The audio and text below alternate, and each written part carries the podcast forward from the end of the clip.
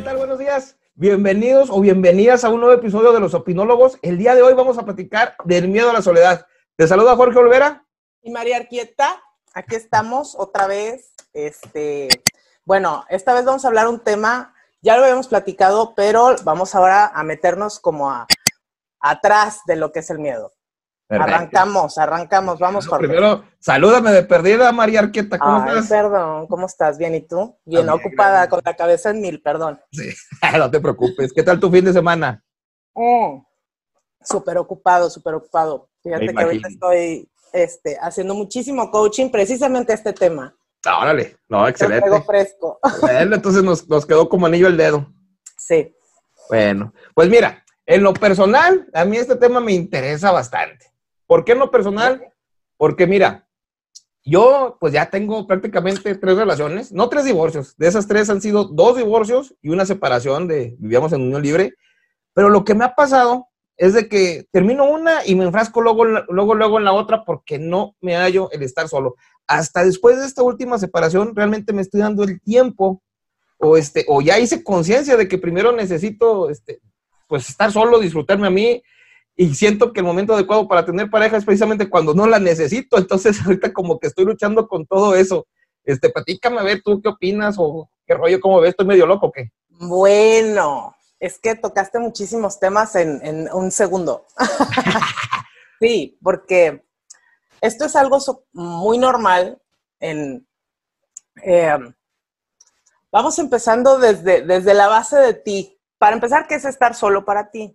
Para ti y para todos nosotros. Todos tenemos una concepción diferente de lo que es estar solo. Y normalmente pensamos que estar solo es malo, ¿sabes? Uh-huh. No todas las amistades en las reuniones, el estar solo está súper estigmatizado.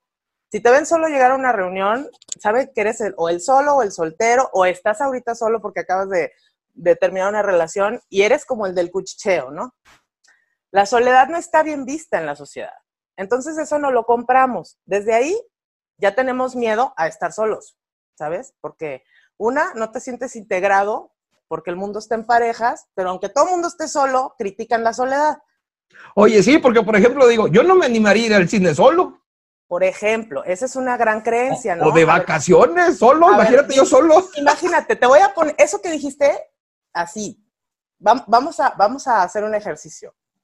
Imagínate que te ganaste. ¿A dónde tienes muchas ganas de ir? ¿Qué lugar del mundo quieres conocer? Que tienes así, ese número uno. Venecia. ¿Vale? Me gustaría Venecia, Italia. Imagínate que te llega un super premio y te ganaste un viaje a Venecia para ti solo.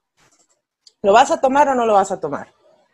Pues sí, me lo voy a tomar, pero siento que no lo voy a disfrutar como me gustaría. Y más porque es un lugar muy romántico. A lo mejor yo busco ese lugar para que se acabe. Exacto, exacto. Fíjate, fíjate ya la construcción que estás haciendo en la cabeza de miedos y creencias ante un, una súper expectativa que puedes llegar a tener y disfrutar, pero tienes una creencia limitante que no te va a dejar disfrutarla porque para ti Venecia es romántico y se tiene que vivir a través de una pareja. Pero, pero fíjate, no me preocupo nada más del lugar, o sea, me estoy preocupando desde el trayecto, o sea, qué flojera viajar solo en el avión. Imagínate. O sea, no, no creo Imagínate. Que podría. Esas, ¿Eso qué crees que pueda? Si pasara, ¿qué sentirías? Imagínate. Pues no sé, a lo mejor Estás... algún tipo de miedo.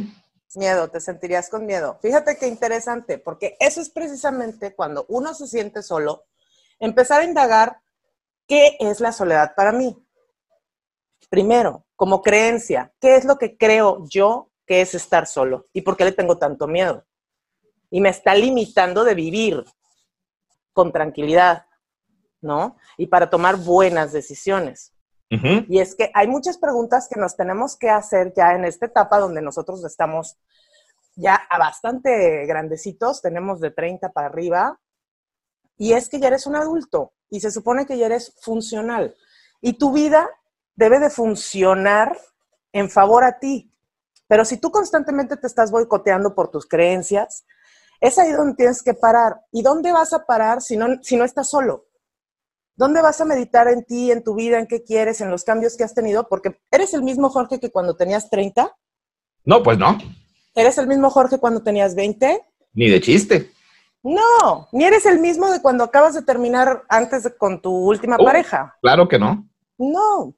Entonces, esos momentos de cambio y esos momentos de meditación, ¿cómo los vas a hacer si no aprecias la soledad? Si no o sea, tú, tú, lo que tú me quieres decir es de que tengo que aprender a conocerme.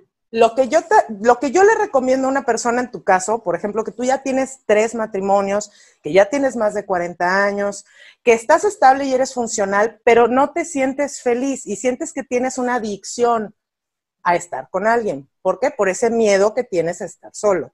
Yo te súper recomendaría que tomaras terapia. No es terapia como de que te van a medicar, o porque acuérdate que este miedo a tomar terapia es en todos lados. Es la cultura en México de tomar terapia está fatal. Y por eso tenemos pésima uh, vida sexual, por eso tenemos pésimas relaciones, por eso ves gente de cincuenta años diciéndote que jamás ha experimentado el amor porque todas sus relaciones han sido horribles y de violencia o de soledad. Ahora, ¿no te pasa también? No sé si sea tu caso, pero me ha tocado que me dicen que estando en pareja se sienten solos. Sí, y, sí me ha pasado. Fíjate, ¿no se te hace algo interesante de pensar? ¿Por qué estando yo en pareja, qué es lo que quiero, qué es lo que yo pienso que quiero, me siento solo? ¿Por qué? Pues, y fíjate que me ha pasado de que, por ejemplo, termino una relación y busco la próxima diferente a la que tenía. O sea, como que pensando que a lo mejor, digamos, Si, si mi primera relación fue este, con una persona muy seria, ay, pues eso, a lo mejor eso fue lo que fracasó y ahora la próxima tengo que buscarla alegre, divertida. Claro. Pero obviamente esa persona alegre y divertida me trae otros problemas. Y, y, y como sea, no estoy, no estoy a gusto porque yo trato a lo mejor de, de buscar a alguna otra persona para satisfacerme a mí. Entonces no sé, no, no, no, no sé cómo explicar. Claro, eso. Mira, Jorge, agarraste el punto. Fíjate muy bien, todo lo que dijiste fue yo busco esto, yo quiero esto en la otra persona, ¿no? ¿Sí? Las cuales tú, tú tienes un objetivo de pareja. Y tú y todos tenemos un objetivo de pareja. Aquí la cuestión es que hay que empezar, cuando ya estamos en este punto donde hacemos conciencia que no estamos teniendo relaciones de pareja sanas, tenemos que empezar a pensar un, algo. Lo de afuera es una proyección de mí mismo. Yo atraigo a esta gente para conocerme a mí mismo.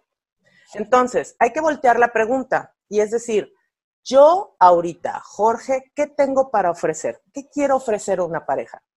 Es donde empiezan las preguntas de ¿quién soy como pareja? No nos vayamos más allá. ¿Quién soy yo como pareja? ¿Realmente soy yo ese o qué quiero? ¿Qué busco? ¿Pero qué voy a dar primero? Para entonces saber desde la base de lo que yo puedo dar, ¿qué voy a recibir? Porque si yo no soy honesto conmigo mismo y, y soy honesto con los demás, pues no voy a recibir honestidad. O no sé, si yo no soy amable conmigo mismo y doy amabilidad, no voy a, a, a, a coincidir con una persona amable conmigo. O si, no sé, pueden ser muchas cosas y muchos casos, ¿no? Todos traemos en la cabeza, aparte, estructuras diferentes y crecimos en familias diferentes. Y este país tiene una estructura social tirándole, no quiero irme... Eh, ni ofender a nadie, pero tirándole a, a, al machismo, este, y todos traemos creencias en la sangre, que cuestan mucho trabajo de quitar y preguntar, y crecerlas. Fíjate que ese es un punto muy importante, porque yo, por ejemplo, ahora me estoy cuestionando, pues a lo mejor no, no requiero yo una pareja para ser feliz, pero esa es la idea que siempre nos han vendido, el, el crece, cásate, ten familia, este, el no, no puedes este, morir solo, necesitas a alguien en tu vejez o cosas así, cuando a lo mejor no es así. Claro, porque acuérdate que venimos de una historia de... ¿Cuánto, cuánto, cuánto, ¿Cuántos años de historia existen, Jorge? Y en todos estos años de historia de la humanidad hemos desarrollado esta necesidad de estar en pareja porque esas sociedades de todos los tiempos funcionaban en pareja. Lo que hay que darnos cuenta ahorita es que estamos viviendo una época muy diferente. Esta es la primera vez que se experimentan Uh, nuevos tipos de relaciones gracias a la tecnología, eh, nueva forma de comunicaciones, y es que tenemos que aprender a todas esas creencias que no nos sirven ya, que vienen de una historia que ya no funciona, a hacerla nuestra, porque ahorita podemos entender que no es nuevo, es, todo esto lo lees en las teorías orientales, en el budismo, todo esto nos dicen que somos uno y no necesitamos más. Porque tú eres un ser completo. ¿Qué pasa? En la estructura occidental, cuando nos empiezan a meter la idea de la psicología um, occidental, pues nos empiezan a dividir en arquetipos y en sociedades funcionales para la industria, bla. para que funcione, ¿no? La cuestión aquí es que ya estamos en un punto donde podemos empezar a estructurar nuestra vida como queramos. Tenemos esa opción. Y es empezar a pensar, ¿qué quiero yo de una pareja? Y no se trata de que te vas a quedar solo para siempre. Se trata de que estar en pareja hay que disfrutarlo, ¿sabes? Sí, sí, sí. Como también estar solo, hay que disfrutarlo. Bueno, es que hay una cosa muy diferente a la soledad, a la desolación, ¿verdad? Porque pues es... No, porque entran ahí ya... Pueden entrar trastornos, enfermedades patológicas. Ya una persona que, que, que caiga en, en actitudes de riesgo por miedo a la soledad, pues esa sí tiene que ir al psiquiatra, ¿no? Pero en estos casos, como muy comunes, yo también me puedo incluir. Yo vengo también de una larga, no, no larga historia de relaciones, pero mis relaciones han sido muy malas.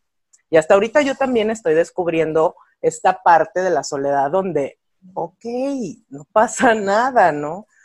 Está padre, al contrario, tienes menos peso, tienes, tienes, ya no estás ansiosa porque llegue algo nuevo, estás enfocándote en ti y en qué quieres hacer. Fíjate que yo, por ejemplo, ahorita incluso me atrevo a decir, yo sé que estamos una, pasando por una situación muy difícil y que para muchos es muy complicada, pero en lo personal me está beneficiando esto de la cuarentena, porque yo te aseguro que después de mi separación, si no estuviera esto de la cuarentena, yo ya me hubiera involucrado a lo mejor con dos o tres. Que, que este, no me refiero a lo mejor ya dentro de una relación seria, sino de que es el primer paso a, a, bueno, y ya empiezas a convivir con la persona y dices, bueno, pues a lo mejor me voy a dar otra chance. Y, y, y ya te enfrascaste otra vez en, en otra relación, a lo mejor sin quererlo, sin saberlo, etcétera, y ahí otra vez va. Entonces, ahora estos meses que he estado, digamos, pues encerrado, por así decirlo, enfocándome en mí, conociéndome a mí, este, haciendo crecer lo que, pues mis pasiones, que una de mis pasiones pues son los negocios online, como tú sabes, pero... Uh-huh.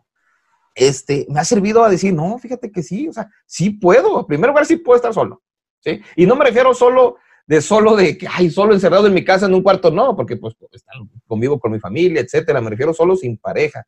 Porque eso. ¿Qué pasaba, por ejemplo, con, con, con mis relaciones? Que llegaba un momento en el cual decía, no porque ellas sean malas personas, simplemente no congeniábamos, o sea, ni, ni les ofrecía yo estabilidad, ni ellas me lo ofrecían a mí, pero decías, bueno, pues a lo mejor es lo mejor que puedo conseguir, o a lo mejor ya me conseguí esto.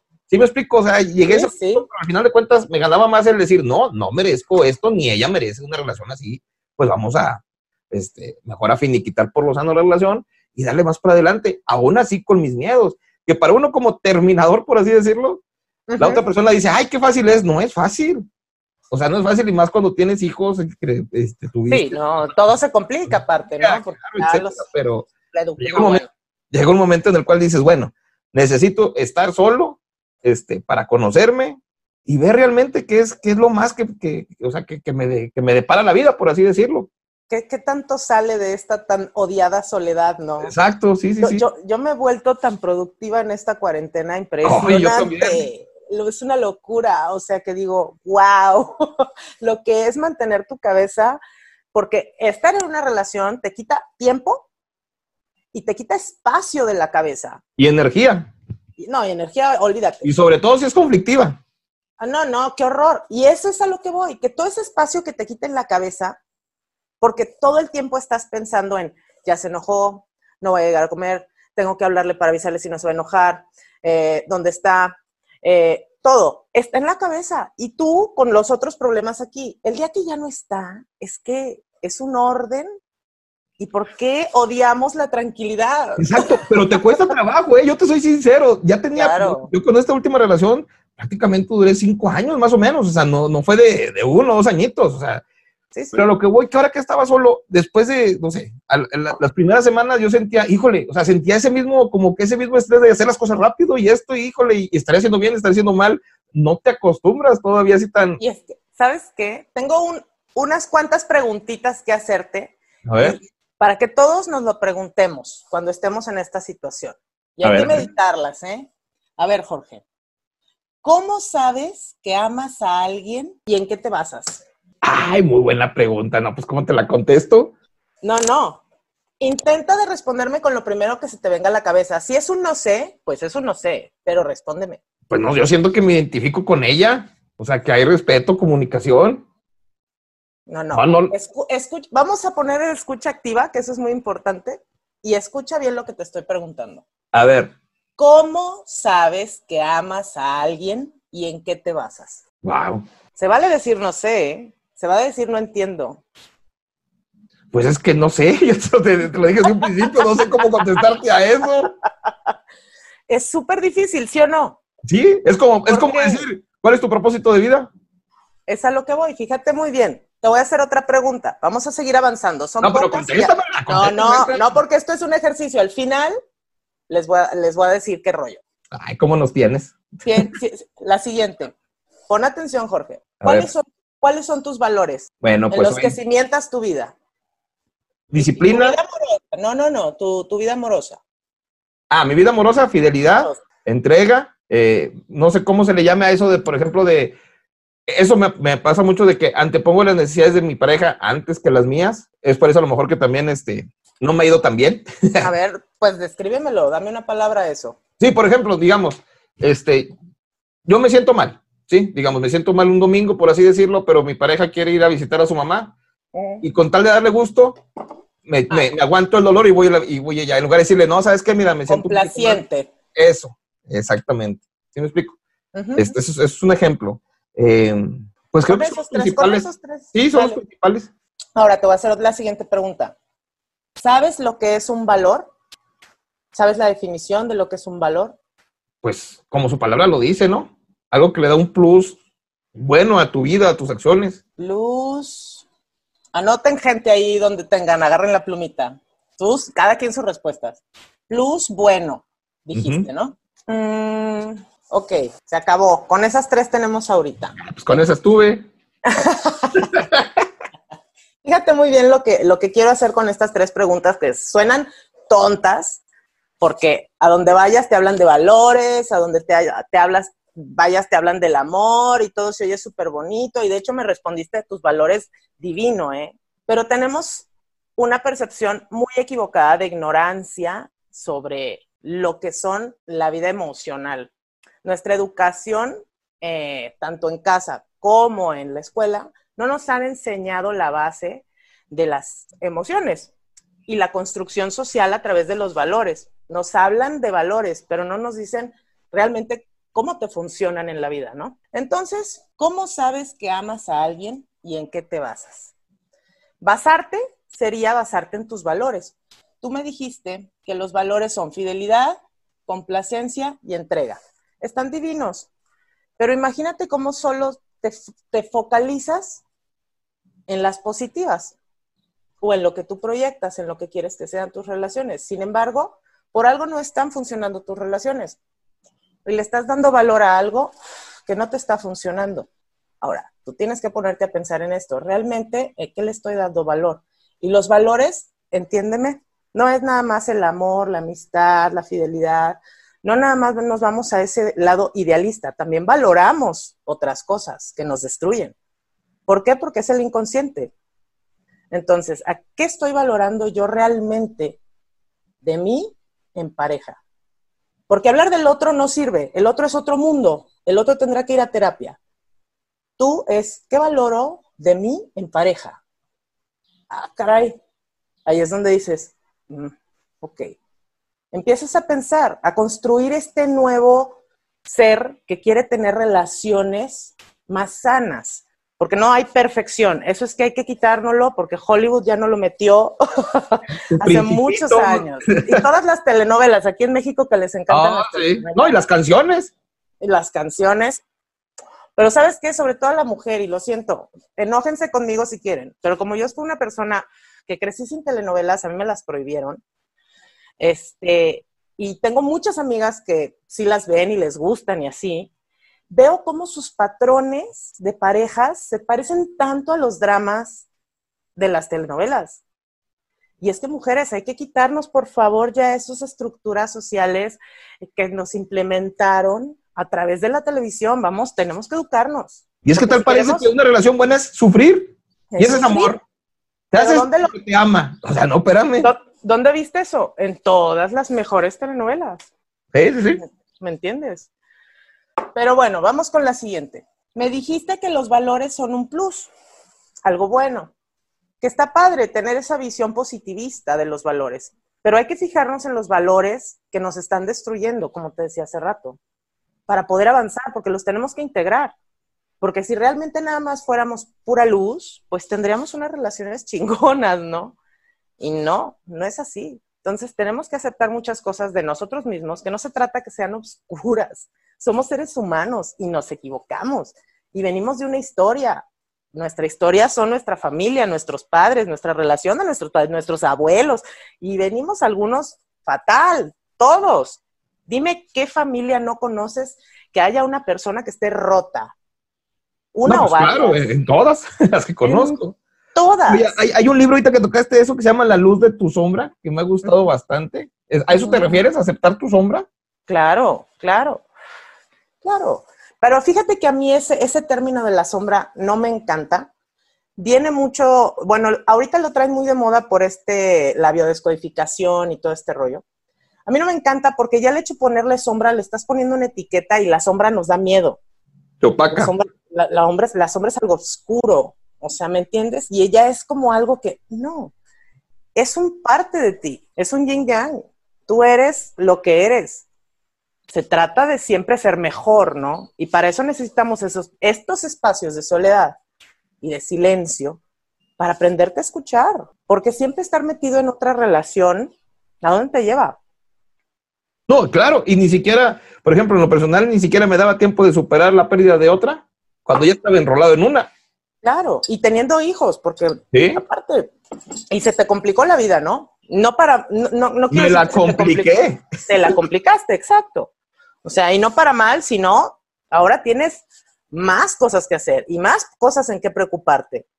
Entonces es como, ok, qué padre que ahorita estás utilizando este espacio de, de silencio y de distanciamiento y todos estemos aprovechando esto porque, porque es muy importante. Claro, pero bueno, entonces, volviendo a lo que te comentaba, ¿qué recomendación me podrías dar tú, por ejemplo, o a alguna gente que también esté pasando por lo mismo, de ese miedo de estar solo, de la necesidad de ir tras una relación, tras otra, tras otra, tras otra, por no querer estar solo? ¿Será bueno. miedo a lidiar con tus problemas? ¿Será miedo a conocerte? ¿O, o miedo a qué?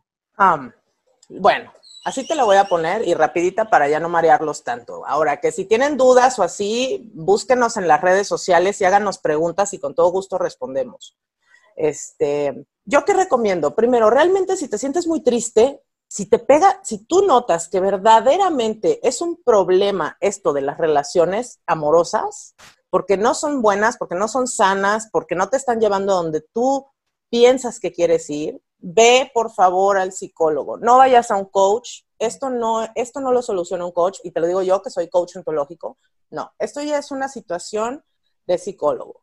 ¿Por qué? Porque hay que ahondar en el pasado, con psicoanálisis yo les recomiendo un psicoanalista para vamos a ver qué está pasando contigo y tus relaciones, porque normalmente es algo que traes con tu padre o con tu madre, dependiendo si es mujer, hombre, homosexual, vamos a, no sabemos.